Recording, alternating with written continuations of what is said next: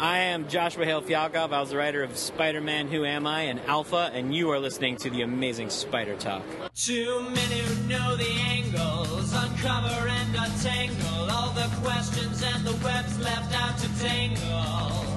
Be in 1962, last Wednesday's afternoon, they'll bend your ears with reckless self-abandon.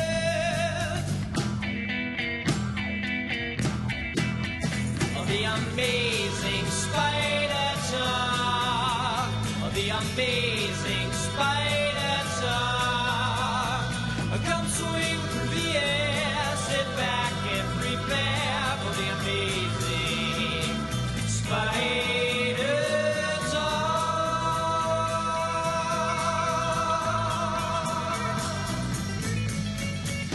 Hello, and welcome to the Amazing Spider Talk. My name is Amy Sandifer, the redheaded girlfriend of your usual host, Dan Gvozden. And I'm Erin Hadley, the redheaded wife of your usual host, Mark Ginocchio. Thanks for joining us for a special Essentials episode of Amazing Spider Talk.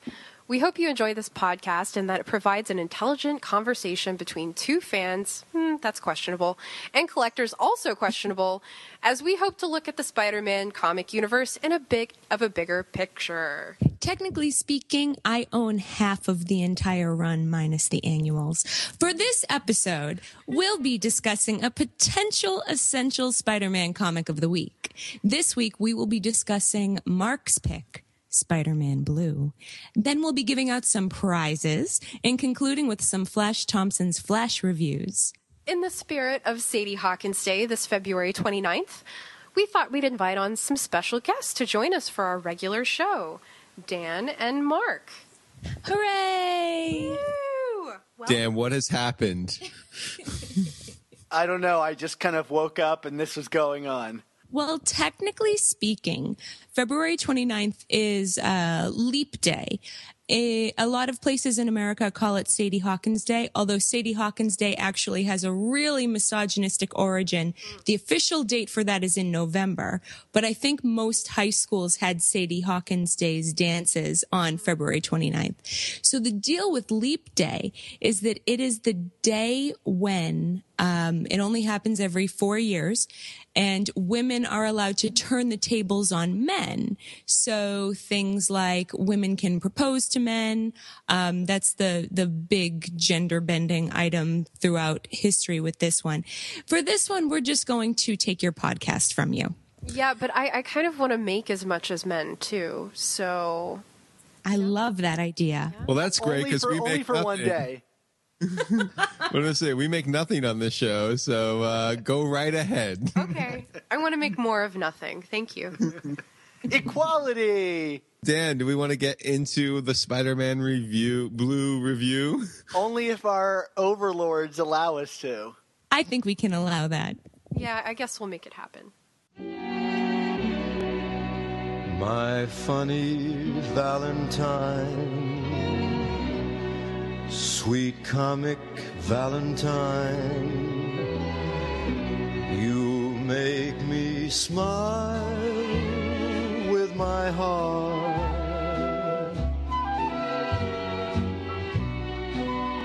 Your looks are laughable, unphotographable. I think I just blew myself. There's got to be a better way to say that. Man, it was a little too early for that one, Mark. Don't you think? I wasn't ready. I wasn't. I was not nearly prepared. So Spider-Man Blue, guys. Woo. Um, should I define why I find it essential, Dan, or uh, are we? Is this irrelevant to the conversation? Yeah, why don't you get? Why don't you start us off here, Mark? Get, get us get us going into this conversation. Why, All right, I'll- why do you think this book is essential? Um, you know, this this would have been one of those moments where having my notes in front of me would be great, but I didn't write notes. no, uh, in all seriousness, I for me, you know, the the the romantic angle of Spider-Man comics has always kind of been, you know, in addition to the super heroics, kind of this this the key part to to the comics uh mythology and and for me blue is kind of like the the best representation of the um the Romita Stan Lee years of the you know where you know people like to joke that the comics kind of became like Archie and Betty and Veronica almost, where the, the focus shifted very dramatically. And you know, for some people it was a good change. You know, other people wanted the old Ditko stories back, but this kind of like encapsulates and glorifies that era.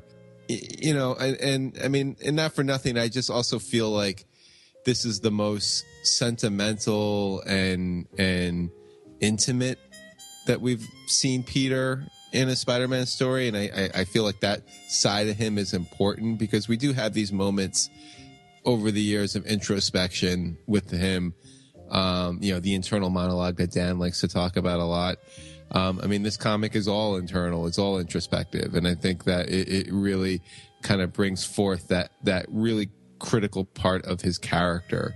Um, but I, you know, part of the reason why we wanted to have Erin and Amy on was, you know, Dan and I, we've, we've talked about this comic in the past. We've talked about other comics involving Peter and Gwen or Peter and Mary Jane, but, but as women and, and, you know, even more specifically, women who don't have not really, you, you both have not read Spider-Man the way, you know, to the degree that Dan and I have. I mean, what did you think of the, the, the idea of relationships and love and intimacy and everything in, in terms of how these things are projected in this comic? Personally i i know i mean i married someone who owns every single issue of amazing spider-man. I'm very very familiar with the stories. I have read some of them. I have read your writings about them. Um, i thought this piece had a lot of beauty and emotion in it. It was um, it was a mournful story it was a story that through the art the art was stunning.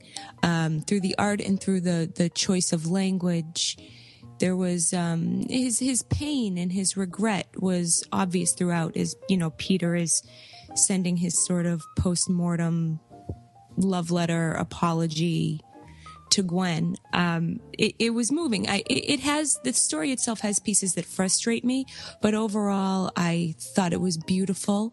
It, um, it definitely evoked an emotional response in me. Um, Amy, I'm going to throw it over to you. What were your initial thoughts? I uh, I really struggled with it actually. Um, I, I think you and I may agree on some of the things that are frustrating about it, but I, I feel like the one thing that sticks out most for me is that the women in this book are represented through the eyes of a man and they're not fully fleshed out. I don't get a sense as to why he had any sort of emotional connection to either of them. Uh, it really just seems purely physical. Uh, and uh, that was frustrating to me, just knowing that while this book was written in the style of, you know, 1960s era Spider Man books, uh, it was written far more recently to our current time. So, uh, I, I don't know. I, I don't know if that coloring of of women or characterization of women uh, is based on it being kind of a throwback, or if that is just how some of the writers view those characters, or if you know it was really just all through Peter's eyes, and therefore um, establishing an emotional connection may not have been necessary because in his uh, expression throughout this book, his internal uh, monologue that he has, um, you know, he knows why he feels the way that he of these women. Um, but it would have been nice to get a, a better sense of that. So, uh, but I, I do agree that the book itself is beautiful. The artwork is amazing. Um, I felt frustrated with it until about the last six pages or so. um, but that's not necessarily a bad thing. No, I I completely agree, and I think that as um, as someone who was familiar with the stories and I understood that this was really just taking events almost uh, in some areas almost like a panel for panel uh, representation. Um, I, I, I cut it a lot of slack in terms of um, not giving us more information on the women because I think that Sale and Loeb took for granted that the audience would already know certain things. They they would know that Peter had pined for Gwen for a long time and that he was attracted to her for her mind. I mean, Peter was not initially attracted to MJ for her mind. I don't think that anyone could ever make that argument. Um, I don't necessarily know that you can make that argument about Gwen, to be honest. Mm. well, I, I think that I, that may not have been why he was attracted to her initially, but I think that throughout the story, because, I mean, he was a he was a teenage boy, so I don't think that the first thing that most um, sixteen year old boys think to themselves when they see a, a beautiful young blonde woman is to say, wow, she is really great at calculus. You know, that's, that's not like the first thing that runs through your mind. So I, I get that. And to a certain extent, I forgive that. But I agree. I would have liked, um, I would like to know what was going on in these women's inner worlds. And by the same token, I understand that this is Peter's story. It's literally Peter talking into a tape recorder. So there's no way for this not to be his version. Um, but it would be nice to to get to read that story where it really is what's going on in the lives of of Gwen and MJ, like really getting it from their angle. I mean, the, you know, something to keep in mind. You know, this the, this story was part of a run of miniseries. Actually, they just had another variation of it from Jeph Loeb and, and Tim Sale, the the Captain America White, where these are like these very nostalgic uh, look back kind of reinterpretations of of old comics, um, and you know something that I've always liked about this. I mean, you know, Spider-Man Blue came out in what was like 2001, 2002, give or take. Um, you know, it, it the, the, the nostalgia of it. It's like you know, it, it even though in the real time of these characters' lives, these events happened only a few years ago. I feel like this really plays to the fact that these events in in in you know calendar time took place in in the silver age which was the 1960s and it was this very you know even though the world wasn't that innocent at that point comics at that point were still innocent. This was at a point before comics were taking on more political tones in terms of you know i mean that came more kind of like in the 70s post vietnam and all that where where you know people saw the medium as a way to to to tell a bigger message um, so the, the, there is like this kind of leave it to Beaver quality to it, like an aw shucksness um, to it. But uh, for me, I, I, I find that it's done with elegance. So I can kind of forgive some of the, the characterizations that that you we, you couldn't get away with in today's comics. You know what I mean? Because it's like it, it, kind of like tells it through this lens of another time where you know these things, you know, making women fully realized characters. They just weren't important. You know, what was important were the heroes and and their struggle and you know, like that's something that Stan Lee like prides himself in that his heroes had these struggles uh that that like you know other heroes didn't like Batman, Superman, etc. So, I mean, that's that's not me refuting anything that either of you have said, but it's just kind of, you know, I think it's as as a long term fan of the story, it's one of the things that I'm fond of is is like this very nostalgic um, innocence to it that really it's kind of almost refreshing to have that in a modern comic instead of something that's kind of dour and even though it's a sad story there's i don't know like i said the the the the the the the, the naivete of some of the early, earlier sequences is kind of like oh you know like they they couldn't. You you don't see that in comics anymore either. Yeah, I think you can you can make the the the case that you guys made, but I think for me, whenever I reread this, the one, and I, I hate to start this on like a sour note because I do really like this book, like you, Mark, is that I feel like Gwen looms heavy over this book in the narration, but in terms of page count, Gwen doesn't really show up as much. In fact, I think if you were just to read this without the narration, you would think that this is Mary Jane's book, you know. And then and towards the end, it kind of does, you know, in a shocking twist, or not really shocking for those who know, you know, anything about Spider-Man. Uh, you know, is that you know Mary Jane would eventually become, uh, you know, the love of his life. You know, after after Gwen and, and whatever. Won't get into the history of modern Spider-Man comics, but uh, Mary Jane looms heavy, uh, sometimes even I think even heavier than Gwen in this book, and is presented I think as a more complicated character, which I think is in essence she eventually became a far more complicated character in the comic. Your oh, thoughts? absolutely.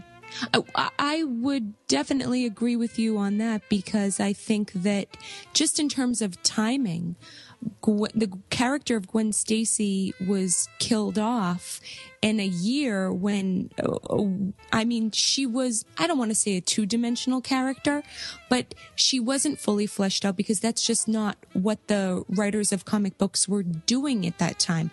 Her role was to be the love interest. She was the paramour. She was the damsel in distress who got flung from the bridge. Spoiler alert. Um, Stan Lee's wife stand-in.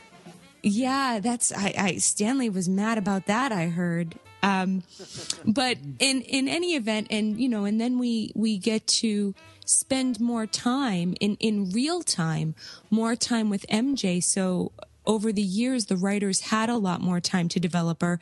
People started to um, demand fully fleshed out uh, female characters. You know, I, she's an interesting woman. Gwen, had they taken the time to really give her all the detail she deserved, would have been an even more fascinating character, which I think is, um, something that I would have loved to have more of from this book, but taking the book at face value as just, um, a looking back as a, as a retrospective, you know, looking back on a period of of Peter's life through the lens of experience. Um, it, it was it was interesting for me to see how that colored things. You mentioned how um, Gwen is spoken about, but she's not as present in terms of time, you know, image on the pages. And I think it's it's interesting because I feel like part of what Peter is trying to work through in this conversation that he's having with himself is not just the loss of Gwen. The way he uses his language, the way he talks about the date, you know, the limited time they have, it almost seems like he accepts that. He accepts that she's going to die. It's that he is having a hard time wrestling with the loss of potential. He's looking back and regretting all the things they didn't get to do in that short period of time. All the, what does he say? All the dates we, we didn't have all the, you know, how many more kisses could we have had? Things like that. And then it's almost not her, but, but what he missed of her. Like So I think it's interesting. Like yeah, an idea of her that he didn't have really, or he Yeah. had an idea of her, but he didn't have the reality of that idea. that he missed it. Yeah, and I also I also just hearing you talk, Erin, there's something about when you're remembering someone or remembering uh, you know, how you got to know someone. Uh, yeah, I, I think especially if they're if they're not currently in your life, it's very easy to kind of remember the idea of them more than the reality of what happened. And so I think that may also be another reason why she's not visually present on the page in the way that MJ is. And we don't see her death, like the most famous Gwen moment, recreated. Right. There's a nod to it with the rose on the bridge which I think is mm-hmm. quite lovely. But he mm-hmm. doesn't feel the need because it's, it's it's. I mean, I wouldn't be the first to say this that Gwen is a stand-in representation of Peter's innocence, his youth, that he loses, you know, uh, at- a certain point, and you know, the book is less about, to me, like about the love of these women and more about like what it was to be young and involved in this lifestyle with your friends and things happen. There's a moment where he says like MJ has a way of things making things happen really fast. And you really feel that when she like comes into the scene. She's like boom boom boom, I'm to have this this and this. And you know, I think back to my own life and the kind of people that made me feel that way and during my teenage years. And that's kind of how it is I feel like when you're young is like things just happen and you go with it and I, and maybe he's thinking back to a kind of a more reflexive time of his life. Um, and a lot of that plays into the kind of like Ar, Ar, you know Archie and Betty and Veronica ness of this story. Well, just just to build off what Erin was saying, I mean, you know, and another reason why I would view this as an essential story is, um, you know, that that kind of that look back and and you know to be young again, the innocence of that, you know, and and that feeling of regret being kind of put forward by Peter, all stems from the fact that you know due to the core characteristics of this of of who Peter is, he missed out on all this stuff because he's oblivious. He misses he he doesn't see that these women are legitimately interested in him because he's Spider-Man and he has to honor that responsibility. He he misses parties. He misses you know like he, he he's not just deprived of that because Gwen died prematurely. He's deprived of that because of who he is as a person. And even in looking back, it's just making him realize even more what he missed out on. And there's nothing he can do about it because this was kind of, you know, with great power must also come great responsibility. He had to kind of continue this ideal. And I feel like that's a really quintessential part of who Peter is that, that sense of, you know, like it, it gets dramatized in the movies, like oh, you know, like in the Raimi movies, like he couldn't be with MJ because he was Spider Man. But like to me, this is I feel a more nuanced representation of that idea. It's it's it's not so much that he's actively like, no, I can't do this because you'll be in danger. It's it's it's just I can't do this because I can't even think of having that life when I have this more important thing that I need to honor. Well, let's talk about Peter Parker because if this book gave us maybe a little too little of Gwen and MJ, it really is Peter's book, and he is a large presence in it. And so I have a couple questions for you, but I want I want to maybe selfishly ask Amy a question. Uh, it's your first Spider-Man comic you ever read. What is your takeaway about Peter Parker in this book compared to how you've seen him, I guess, or what you know of him from just a lifetime of pop culture Peter Parker representations? Well, I I actually feel kind of I'm like the odd person out in this whole conversation because all of you have read at least some Spider-Man, and then this was my first. You know, I've read some Batman, and I've read You read, Bat- you read Saga. Batman over my shoulder. Saga. Saga. Is so good, It is so good. but we don't have to get into that here. We can start our own podcast, Erin. Uh, anyway, I love it. So, uh, yeah, I don't know. I think uh, I was charmed by Peter in this. I, he totally is would have been the type that I, well, the type that I still go after. Oblivious, but smart.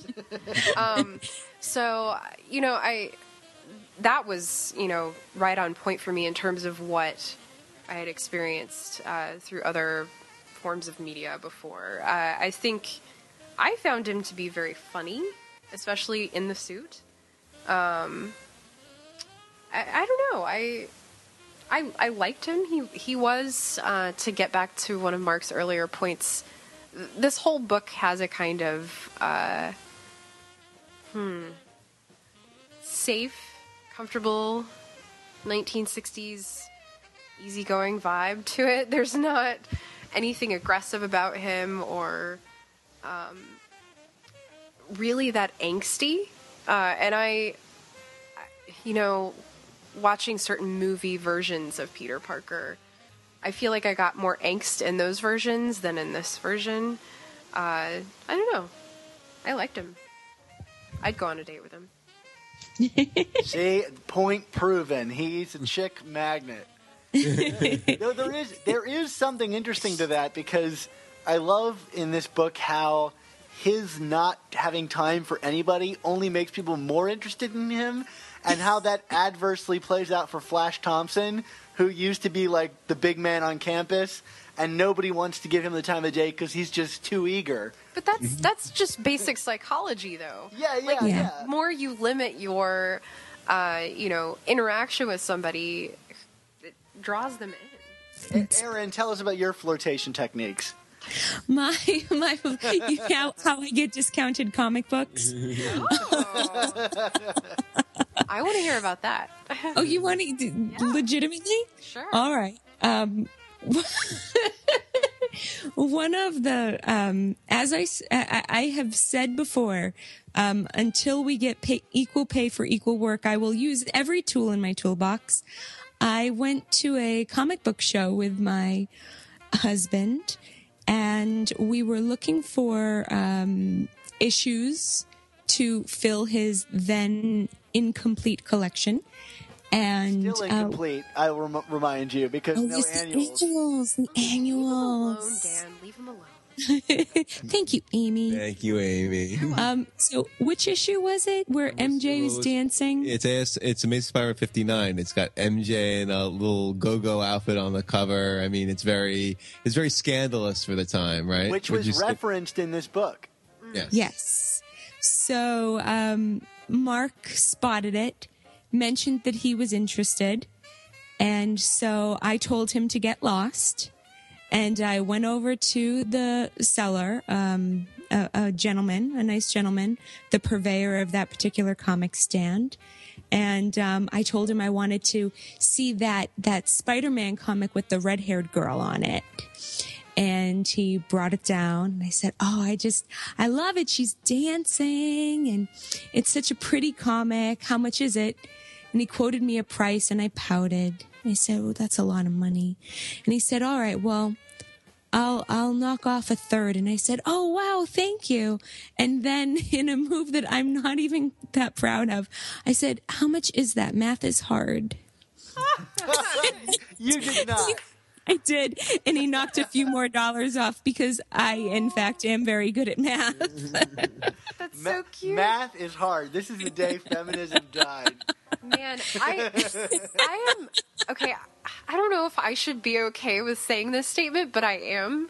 I guess. Oh, God. I am impressed by that and wish I had that same ability, but I'm way too awkward, and She's legitimately bad at math, so there you go.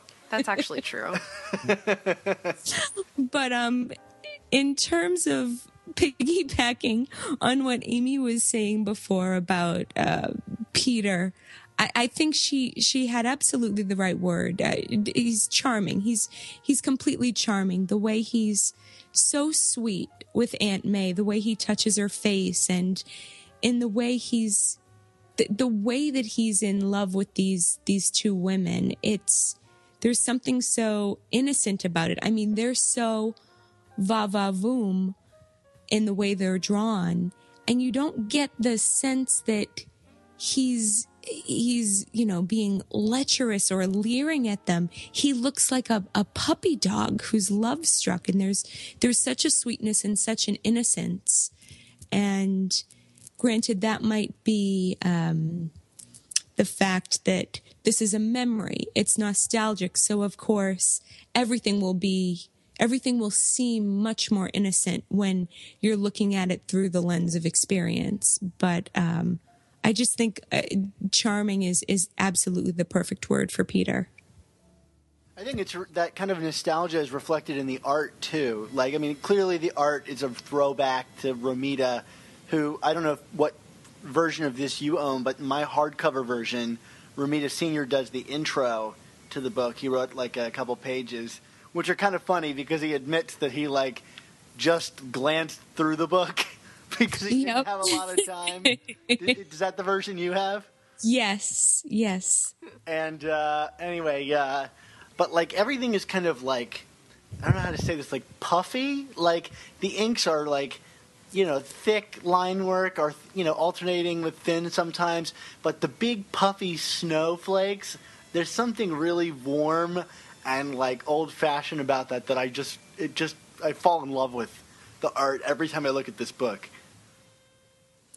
the art is stunning and and granted i i don't know a lot about the um the spider-man artists you know that's not i can't i can't quote who i like i mean i know i know there's mcfarlane and there's uh, Romita and there's you know names that I've heard Mark Romita has say. a kid. Ram- Romita. Oh yeah, Romita Senior and Romita Junior, right?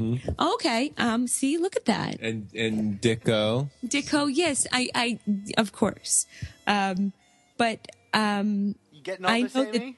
No, I, but I've already heard about those from you. I know. Yeah, that's that's where I've absorbed all of this from from Mark. But I couldn't sit here and say, oh, you know, the the Spider Man that I really really like is is is Ditko's Spider Man or or McFarlane's Spider Man or or this or that. It's but I, I can tell you that I responded to this artwork. It it was beautiful and and the the way uh the way they capture the emotion of the piece and say things without ever using dialogue. I think that that is not an easy thing to capture in comics, that kind of nuance. I think that it's probably a very select group of artists that can convey the kind of emotion um, that that was very successfully conveyed here.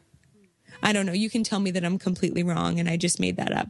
But that that was, uh, you know, I had a very visceral reaction to uh, a lot of the panels. Um, you know, I felt my breath catching in my throat, especially especially towards the end. I, I think Amy made reference to like the last six pages or something like that. It it's it's stunning. It moved me. Oh yeah, I mean it, it's just filled with these iconic. Like I always think of Gwen and Peter on the motorcycle in the beginning, and the "I like it fast" just kind of being like the only words on the page. I just there's something about that visual that kind of like stops you short. Again, probably because you, you you know a little bit about these characters.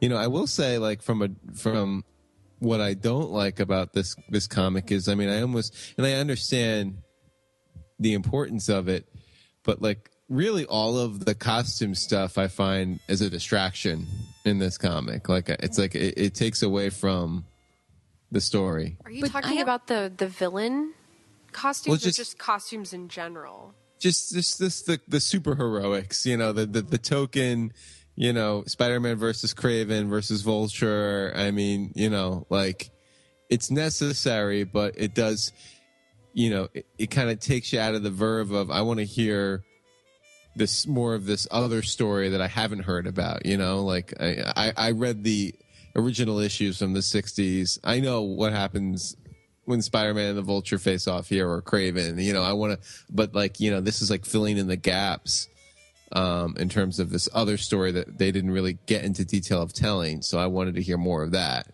But I almost feel like that's the point.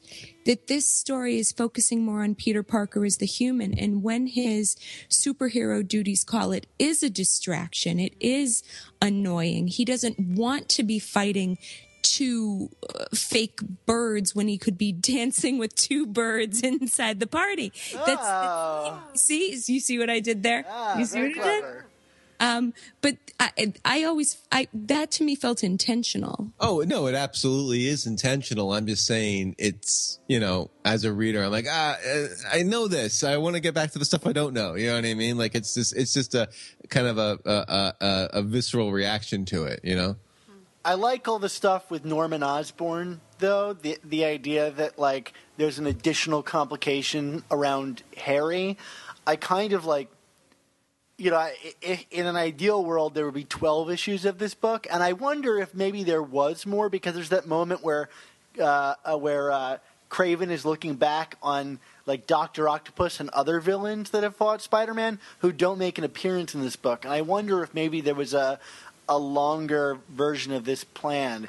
But I would love, I, I would love if this whole storyline had played its way through the death of the goblin because I feel like they do a good job of setting up like that there's some complication with Norman that's going to lead to something and I guess it kind of implies all of that stuff off panel but like I don't know maybe part of me just wishes I could see that in Tim Sale's artwork but uh, I think the Norman stuff is really interesting. And and not to move on to another point but what when he's fighting these villains and Tim Sale goes into those giant splash pages of Spider-Man flipping around the city fighting the two vultures or whatever, I mean, stunning stuff. Um, really big, huge, critical question though for Amy and Erin here. What did you think of the Osborn hair? Oh. Is it supposed to look like a Brillo pad? Like, is that was that the goal? Or I'm sorry, I'm sorry to the artist if that's offensive, but seriously, it's so bad. It's It like, was. it has, he has They, like they refer to them as the Tootsie Roll. I don't even know how to talk about this, you guys. I'm like No. visually I'm showing people what I mean. Yeah, we're Yeah. recording audio. Okay. What about you? I I felt the need to take a shower after looking at that hair. I just felt like I just need like clarifying shampoo and like an hour. Um, it was it, it was not attractive. Was was that ever attractive? Like was historically, that ever was that ever? Yeah, a was that ever-? Yeah, is that something like I, because I'm assuming that that's inspired by the original hair from the 60s. So like did people think it looked good then? Like were kids getting it for like a nickel off of off of the newspaper sitting going, "Gee, Williker, I want my hair to look like that." I or was it always supposed to be awful? I guess I I, almost feel like it, hairstyles were kind of, uh, especially for men. and Well, they are now too, but they're it, it was utilitarian. So they didn't know what else to do with his hair, so that's what they did. I think one of my favorite things of all time in the world of comics, and, and Amy, I don't know if you saw Deadpool with Dan or not. Was oh, you did. awesome. Go see it, guys. Go see it. Uh, so um, there's an issue of Deadpool where he actually, like quantum leap style, goes back in time as Peter Parker to one of the issues that is featured in Spider-Man Blue. Um, so it's Deadpool as Peter, and the whole time, every time one of the Osborn comes in, he's just like, "Seriously, what is with that hair?" like this is, I'm gonna have to read that now. yeah, that's It's a great issue. It's a great issue. I, just feel just to like, bring it. I feel like we mention that issue like every other show. Like our Well, love of 'cause that it's a- issue. Well, yeah, but you know, this is for uh, an expanded audience today. Yeah, right. no, I mean like we ought to do an episode just on that issue at some point. Yeah, I think we should. Anything else we want to we want to uh, quiz them about, Dan? Well, I mean, I guess we've mentioned the final pages of of this book, but we haven't really discussed what occurs in the final pages. So, like, why why did you guys find that moving? Uh, you know, because it implies a lot of history between the characters that you don't necessarily get in this book. And so, I'm curious, was it enough for you to make that emotional connection? Um, Amy will be able to speak more to this as someone who's never read a Spider-Man comic before. For me, I um, I thought that what was so beautiful was that they they were able to take the whole Betty and Veronica vibe that they had been playing with the whole comic and throw it completely out the window. Because the whole idea of you know Gwen was the love of his life you know that that you know maybe his love with MJ is cheapened because of that. Or or you know just the question of does one love invalidate another?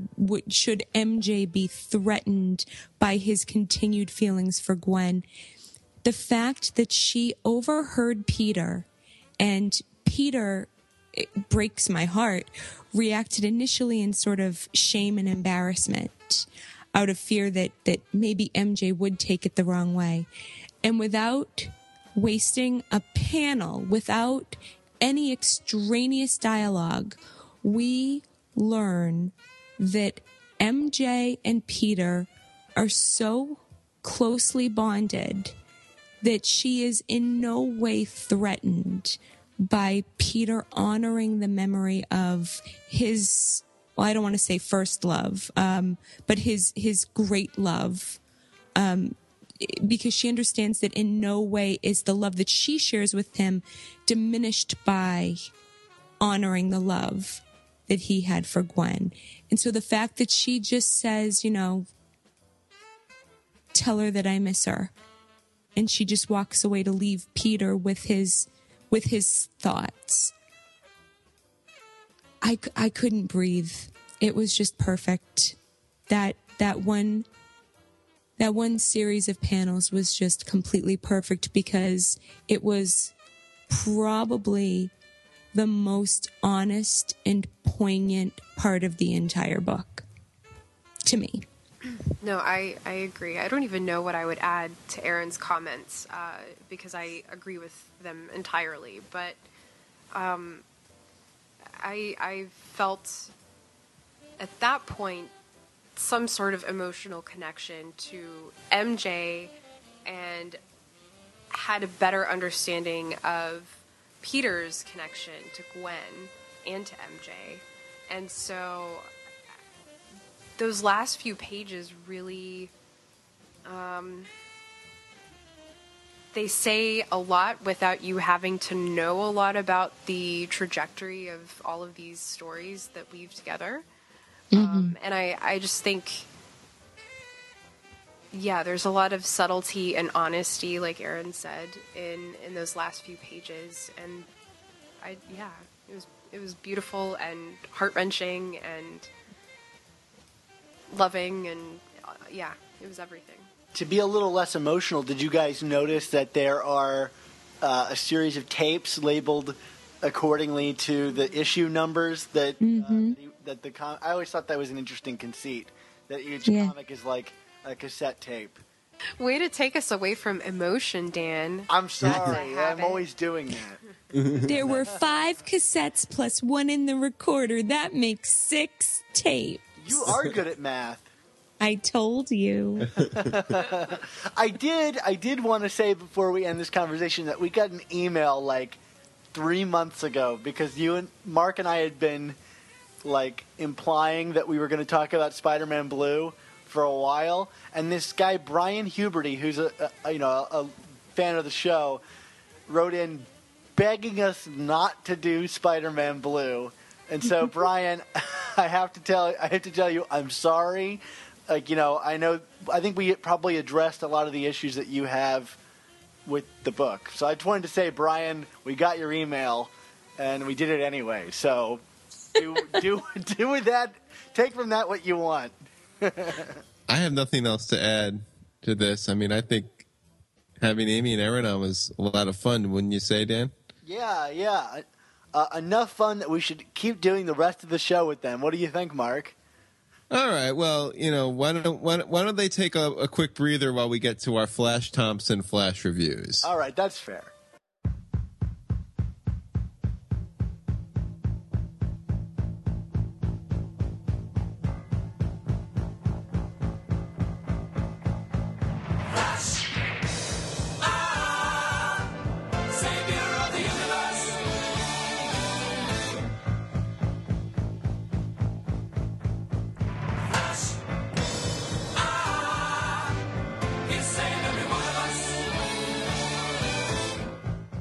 Right, Dan. Well, you're hearing the, the the Queen music in the background right now, which means it's time for flash reviews. But Dan, um, it- it's been a couple of weeks since we did this, and and Flash isn't here.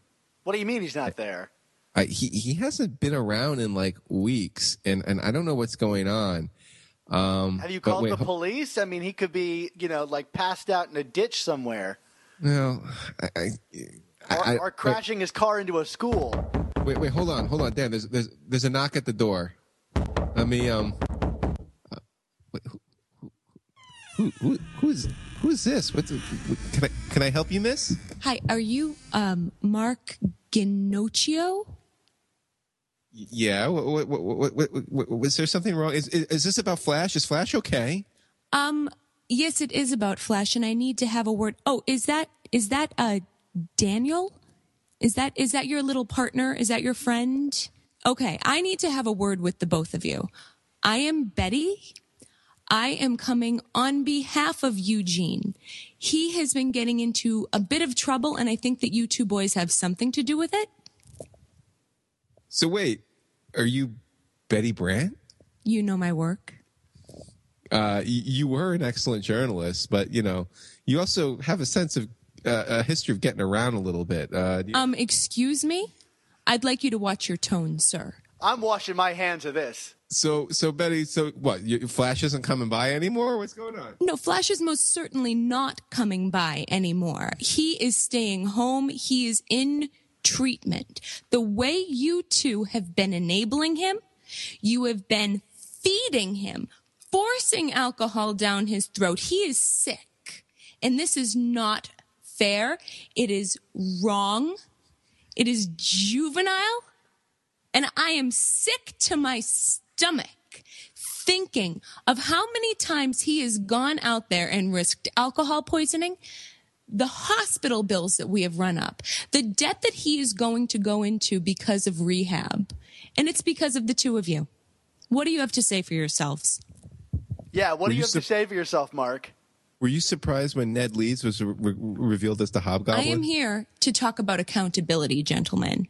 And I think it is time for the two of you to start being accountable for your behavior, for the role that you played in Eugene's downfall. You should be ashamed of yourselves.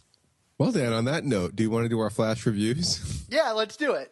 wow. Um, you know, I kind of feel a little flaccid in terms of opinions right now. I- Is she Right? still there?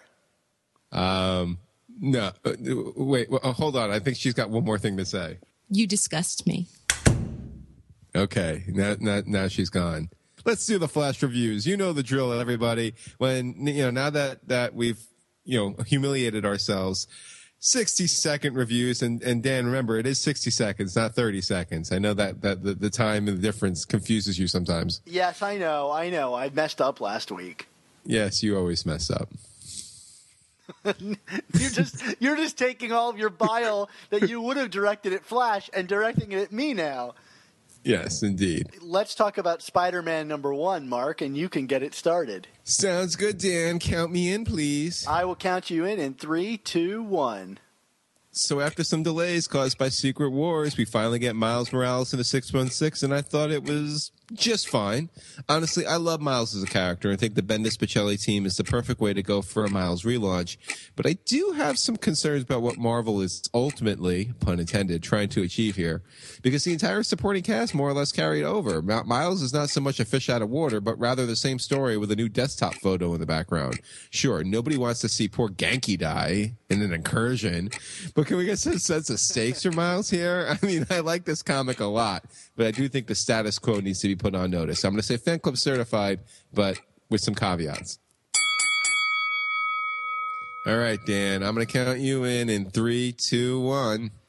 Mark, I'm mixed on the return of Miles Morales in Spider-Man number one. While I'm excited to get a street-level Spider-Man story written in Bendis' decompressed, relatable style, I've been hugely mixed on how Miles has been handled as a character since his introduction. Reading this book has not eased my troubles with the character, as much, much of what I liked and didn't like about him returns in this run. Sara Pichelli's artwork is obviously gorgeous and energetic in the same way it was when Miles first debuted, but I can't help but feel like this is Bendis just hitting the redo button. I felt like he seriously dropped the ball on making Miles a relatable, down to earth character the way he did with Peter, because he never gave more than a glimpse into Miles' day to day life, instead, focusing way too much on his overpowered Venom sting. Here we get a little bit of both, and I'm hoping that Bendis knows we're sick of the Venom sting and want to spend more time with Miles. So I'm watching you, Bendis, but I'm calling this one fan club certified.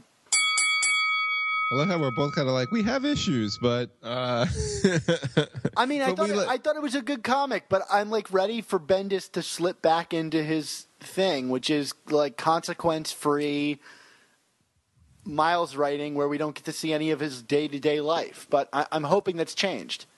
I think that's totally fair. All right. Well, our next one up is Spidey number three. All right, Mark, three, two, one. All right, so this is another comic I think on its own merits I find to be quite good, but there's just a bit of an aw shucks hunky doriness that's starting to grate on me after three issues. Spidey is basically Spider-Man for millennials, and while I can forgive the issues of pes- those issues of pesky continuity, the larger issue that's being presented here is what exactly is the point of this book? I'm not learning anything new about the character or how Marvel even sees the character in 2016, but rather just getting a rehash of early adventures with snarkier dialogue and updated origin stories a la John Byrne's chapter one.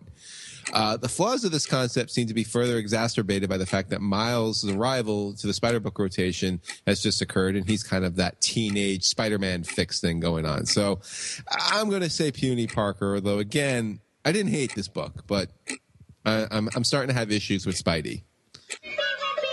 All right, I so think we're pretty liberal about our puny Parkers. They don't necessarily mean we hated the book. It's just like, what what is going on, kind of. Thing. exactly, Yeah. exactly. All right, Dan. So I'm going to count you in in three, two, one. Mark, I agree with you on all those points, but I still can't get over just how fun this series is and how much it really captures the irreverent, done in one feel of the Stan Lee, Steve Ditko days of Spider Man. Yes, there's a threadbare plot that connects all these stories, but I'm enjoying how Robbie Rodriguez manages, not Robbie Rodriguez, Robbie Thompson manages to stuff uh, so much heart and moralizing into each story. I wouldn't tell someone to go out and buy this book if they wanted to follow Spider Man. But if you wanted a glimpse into what made him so beloved when he first appeared, with some more ban- bantery dialogue and modern visuals, I think this is that book. I don't suspect that it has long for this world, but if you're a parent with a kid who wants to pick up a comic, I can't think of a better book to show them to, you know, Spider-Man with. This particular issue, the repetition, like you said, is starting to show, and the lizard thin- scenario to me is the thinnest yet. But still, that artwork uh, and that likable Peter, mmm, I like it. Fan club certified. Were you eating a chimichanga or reacting to a comic book, Dan? You know, sometimes I, I mistake the two and I accidentally eat the comic book. Well, speaking of the chimichangas, Spider-Man Deadpool number two is up next. Awesome. Uh, I'm going to count you in in three, two, one. Well, everything is coming up Deadpool these days, and that's kind of a good thing for the Spider Office. This series is just wacky fun and the kind of team up book that I think we need from Spider Man these days. I was a little surprised by the appearance of a certain fishbowl headed adversary in this comic, as it seems to cancel out his potential inclusion in Dead No More. But other than that, Deadpool is a great foil for Spider Man, and this series balances the weird Deadpoolisms with enough familiar Spider Man bits to not cross off either group of fans. I'm saying fan club certified. I'm ready to go. Three, two, one. Yeah, I don't know about you, Mark, but uh, my Spider-Man Deadpool number two was either missing some pages or it had one of the most bizarre page turns ever printed. But even still, I love this issue, though not quite as much as the last one. One of my worries about this as an ongoing was whether or not this story could find a way to feel natural and find a compelling way to stitch all of these various adventures together. But I, I think by treating Peter as the other, you know, like and, and limiting the view to Deadpool's vision as an outsider to Parker and Spider Man and Parker Industries, the story has kind of a really intriguing outsider's viewpoint of everything that Peter's been doing, and it paints like a really compelling and possibly nefarious view of the Peter Parker character that's not appearing in the main ASM title. And I'm kind of hooked on, on that kind of weird outsider perspective. So I'm calling this one fan club certified. What are you What are you talking about with the page turn? There was the moment where like Deadpool is like strung up upside down and the page turns and suddenly this whole goblin army is attacking and Deadpool's like falling off a building. Oh, I got to go back and check that out. Uh, the only reason I say that is because uh, Kane, who did our review, wrote about that too, and I was like, "Huh, let me read this." And then I read it, and I was like, "Yeah, what the hell is that?" um, and nobody else in any other review I've read has mentioned it, but like, to me, it was super baffling. Huh. It's like it missed like the conflict of the story, like it just jumped. I don't Right. know. You'll have to tell me if your book does that. Yeah, I mean, I, I have it digitally downloaded, so maybe it didn't do Oh. that. Yeah, that's interesting. Did you remember how the goblin started attacking?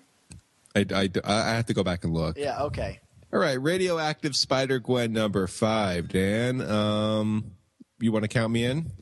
Yeah, uh, we were kind of, you know, we had different viewpoints in the last issue, so I'm curious what you think about this one. Yeah. So I'm counting you in. Radioactive Spider Gwen in three, two, one. Yeah, Dan, just when I think the series has gotten over some of its hiccups since the relaunch, I, I get hit with something like this. Uh, Jason Latour forgoes developing his main character, who I still don't feel I know enough about, despite having a handful of issues with her name on the cover, in favor of more world building, making this a Frank Castle, Matt Murdock, George Stacy heavy issue. issue. Okay, so those bits were unquestionably well executed, but I like, like I just said, it's not like we have this huge catalog of Gwen content to lean back on and, and, and, you know, to have the creative team just push the pause button like that is very disjointed for me. Um, Well, especially have, after that cliffhanger. yeah. I mean, you have moments that feel rushed and then moments where everything is decompressed Bendis style. I, I, I just don't know what they're trying to go for here. I'm saying Puny Parker. All right, Dan. Your turn. Three, two, one. Yeah, in this issue, we welcomed uh, guest artist Chris Visions, and I have to admit, I vastly preferred this bold style to Robbie's artwork. Inventive layouts, clever lettering, bold and unique line work, and that Daredevil shirt. Uh, this is what I want from his so called alternative take on Spider Man. That's not to say that Robbie's designs weren't stunning when they, you know, appeared for the first time. I just think that he's kind of shown his limits as a visual storyteller. Still, good art isn't enough to make me think that Spider Gwen still ha- has, you know, a, clear story that it's telling. Uh, when the story focuses on Matt Murdock and George Stacy, I thought it was really interesting. But all the other things like Silk and Captain America, I could care less about, even if I think they're leading towards this Omega crossover. Still, like last issue, the conversation between George and Matt, no matter how good, it still reads like the end of a long story about the two. And that's not to say it isn't interesting, but I just don't care about either of these characters enough or their relationship. So I'm calling this one Puny Parker. You were seven seconds over, Dan. Oh my goodness, I failed. That puts Stop us that, put, that puts us equal, I guess, or maybe I've done it more times than you. Stop talking. Uh, Spider Man 2099, number six. All right, Mark, three, two, one. All right, I know I sound like a broken record here, but I fail to see where this series fits in anymore. Like Spider Gwen, this whole reboot has been very herky jerky, and I'm having a difficult time figuring out what the objective of this series is. To sell other 2099 characters? Okay, well then just set the series in 2099 like the original book and have a field day rebuilding the universe like you did in the 1990s. Instead, this is just an unfocused mishmash where plot ideas are introduced and dropped, and try as Peter David might, I just do not care about this whole Captain America subplot. Sorry, Puny Parker. All right, Dan. Three, two, one. You know something is going wrong in a Marvel comic when the Inhumans show up in the book. I have no idea what is going on with Spider-Man 29, 2099, sorry. So I don't even know what's going on with Spider-Man 29 either. But uh, this book has gotten so far away from its central premise, and it started so many loose plots that I can't even keep up with it, and I suspect readers can't either, or other readers rather, because I'm reading it as well. Yet again, we get another slugfest in the book that makes me think I'm reading a '90s comic, you know, for all the bad reasons. Remember when Spider-Man 2099 number one sold over 100,000 copies because fans demanded it? Those fans have pretty much abandoned this book, and I don't blame them. So I'm calling this one P- Puny Parker. All right. Um, Spider Woman number four. Can we get to Well- some positivity? I'm to say, I um, spoiler alert. Yes. All right, Spider Woman number four in three, two, one. Well, what a wonderful conclusion to the Jessica Drew pregnancy angle, which was written with heart and sincerity by Dennis Hopeless and featured gorgeous artwork from Javier Rodriguez.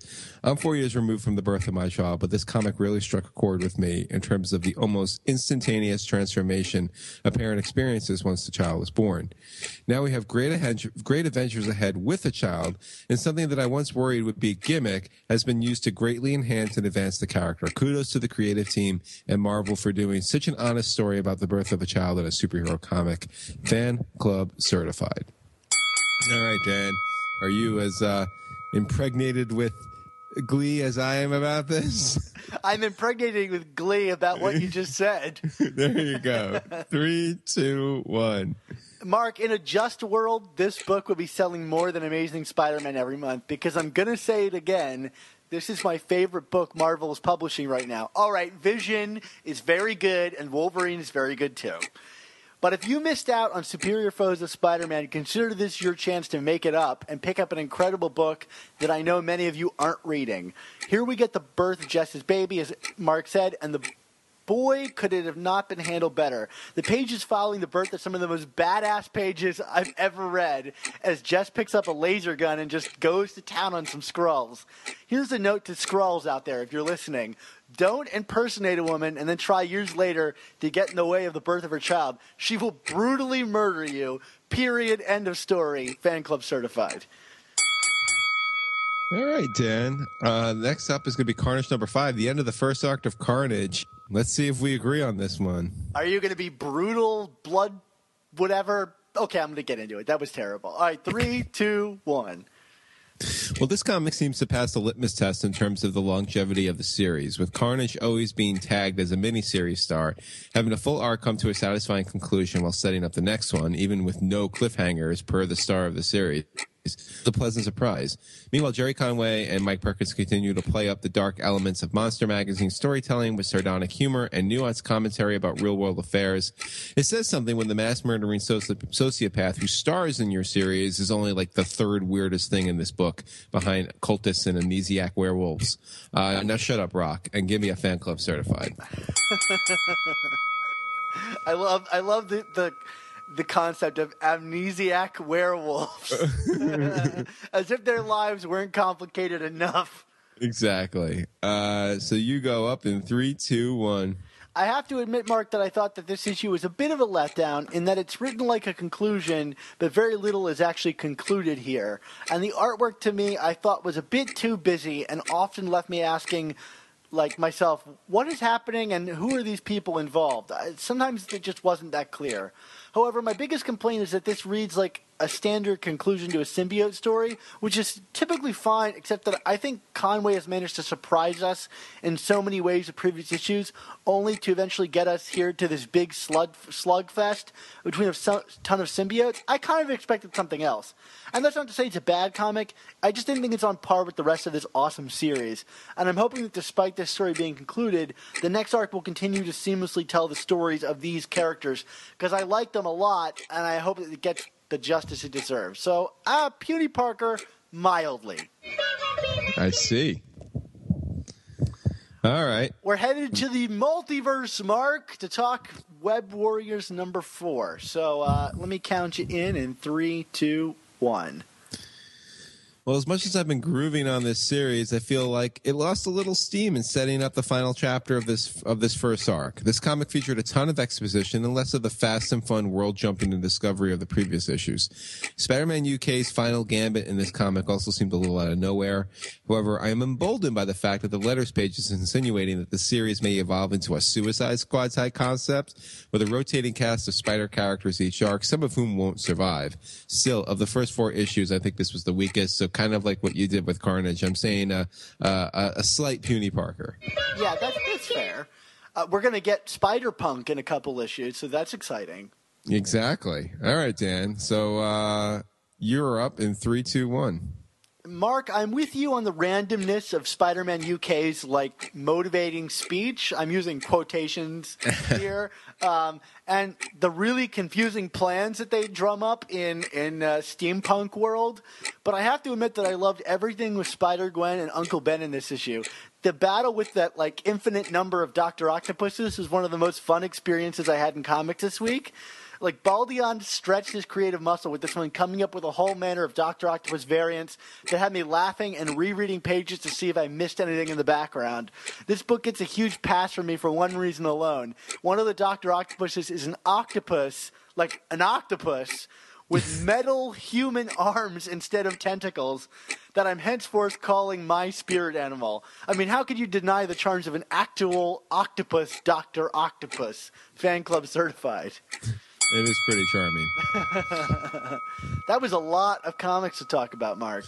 Yes, it was. So hopefully in two weeks' time, we won't have like 900 B reviews to do. And uh, and we disagreed on some. So we broke our streak of agreeing about everything. Hooray! Hurrah. Fighting is fighting is fun.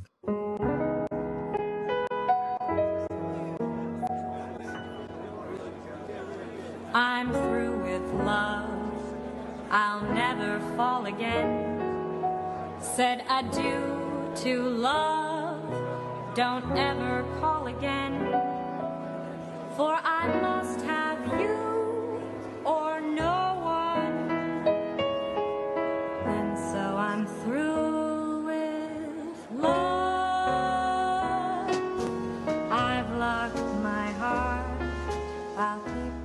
can find all of our new Amazing Spider Talk and old Superior Spider Talk podcasts at superiorspidertalk.com or find us on iTunes and Stitcher by searching Amazing Spider Talk.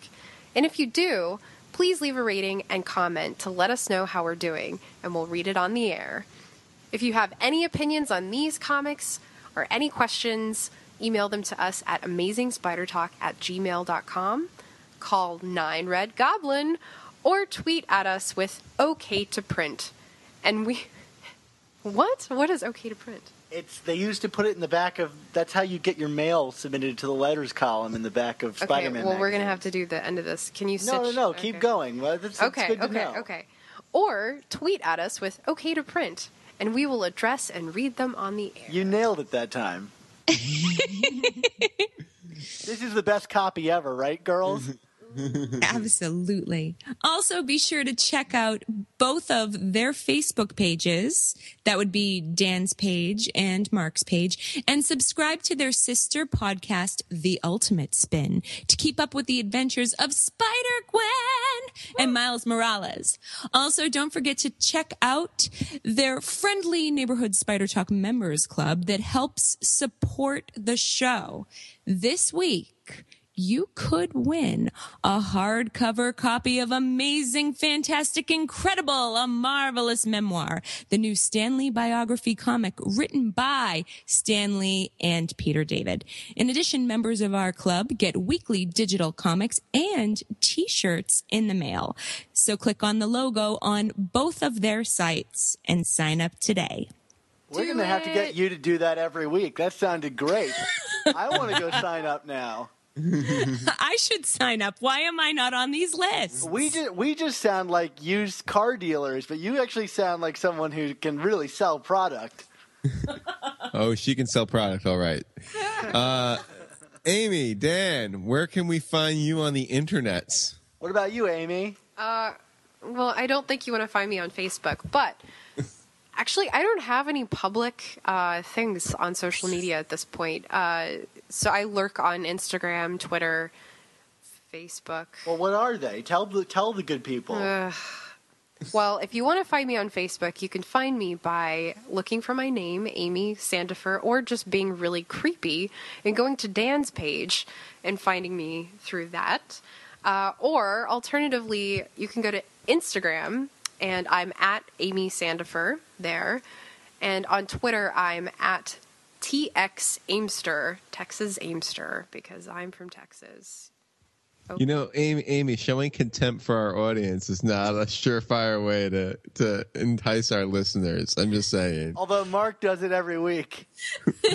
That's true, but it's a gimmick for me. I, I, I, I mean no cont- like I, I have no contempt for any of the listeners. I, I would stalk people on Facebook. No, I, I, I don't. Yeah, right. You do actively. It's true. It's just light stalking. It's fine. Yeah, I'm not knocking on their door. You know. And of course, you can find me at all the usual places: superiorspidertalk.com and at Twitter at supspidertalk. That's an excellent handle. Thank you. I thought about it for a long time. I have no doubt. Well, Mark, where can we find you? Well, of course, you can follow me on Twitter at Chasing ASM blog, guaranteed not to stalk you there. Uh, or you can find me on www.superiorspidertalk.com, uh, where you will see a recently completed top Spider-Man mutant story list. Will the Deadpool issue we always talk about show up, Dan? Or did it show up, I should say? uh, yes, it did. Spoiler alert. What about you, Erin? I don't remember what my name is on Facebook. I know you can search Erin Hadley, but my Twitter handle is at Erin Hadley. And I think I'm also on Instagram, possibly as Erin Hadley. I, I'm not really great at this stuff. Well, that's wonderful. Hmm. Uh, so, so Erin, I, I, I gotta ask, you know, because I, I, missed one of the last big family reunions with, with, with the in-laws. Um, that I I heard that, um, y- your, your uncle once had a really great love or a couple of loves. Um, that just kind of slipped out of his fingers and, you know, kind of, kind of got panged with the regrets from that. But, but, uh, why don't, why don't you tell us what, what actually happened there? What, what, what, what happened to your uncle's great loves? Oh gosh, my uncle Ben, he was known for being a passionate man. Um, and he inspired an equal amount of passion in the, the women that he loved.